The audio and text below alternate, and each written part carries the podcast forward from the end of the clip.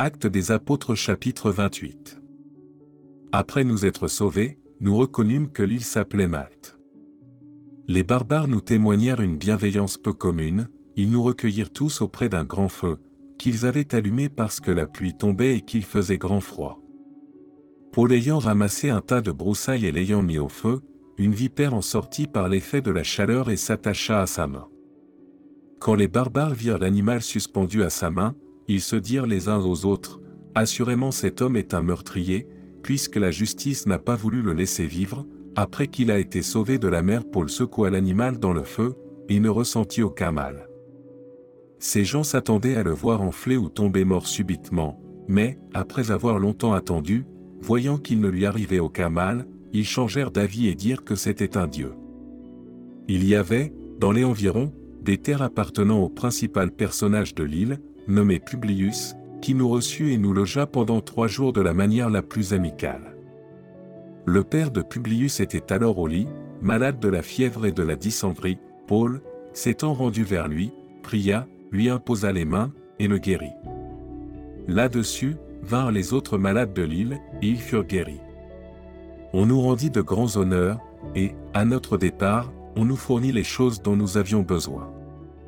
Après un séjour de 3 mois, nous nous embarquâmes sur un navire d'Alexandrie, qui avait passé l'hiver dans l'île, et qui portait pour enseigne les Dioscures. Ayant abordé à Syracuse, nous y restâmes 3 jours. De là, en suivant la côte, nous atteignîmes Reggio, et, le vent du midi s'étant levé le lendemain, nous fîmes en 2 jours le trajet jusqu'à Pouzol, où nous trouvâmes des frères qui nous prièrent de passer 7 jours avec eux. Et c'est ainsi que nous allâmes à Rome.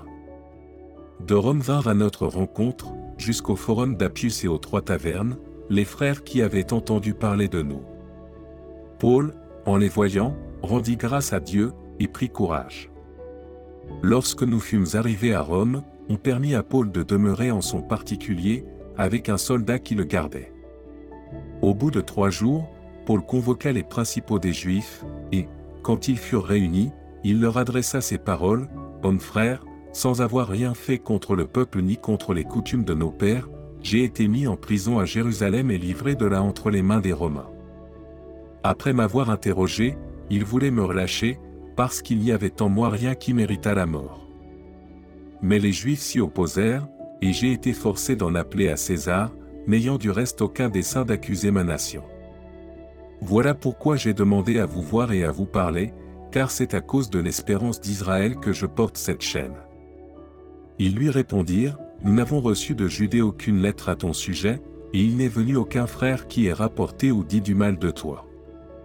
Mais nous voudrions apprendre de toi ce que tu penses, car nous savons que cette secte rencontre partout de l'opposition. » Ils lui fixèrent un jour, et plusieurs vinrent le trouver dans son logis.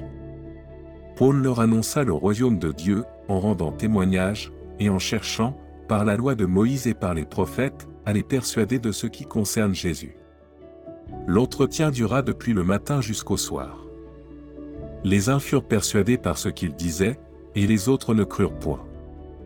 Comme ils se retiraient en désaccord, Paul n'ajouta que ces mots, « C'est avec raison que le Saint-Esprit, parlant à vos pères par le prophète Esaïe, a dit, « Va vers ce peuple, et dis, vous entendrez de vos oreilles, et vous ne comprendrez point, vous regarderez de vos yeux, et vous ne verrez point. Car le cœur de ce peuple est devenu insensible, ils ont endurci leurs oreilles, et ils ont fermé leurs yeux, de peur qu'ils ne voient de leurs yeux, qu'ils n'entendent de leurs oreilles, qu'ils ne comprennent de leur cœur, qu'ils ne se convertissent, et que je ne les guérisse. Sachez donc que ce salut de Dieu a été envoyé aux païens, et qu'ils l'écouteront. » Lorsqu'il eut dit cela, les Juifs s'en allèrent, discutant vivement entre eux. Paul demeura 2 ans entiers dans une maison qu'il avait louée. Il recevait tous ceux qui venaient le voir, prêchant le royaume de Dieu et enseignant ce qui concerne le Seigneur Jésus-Christ, en toute liberté et sans obstacle.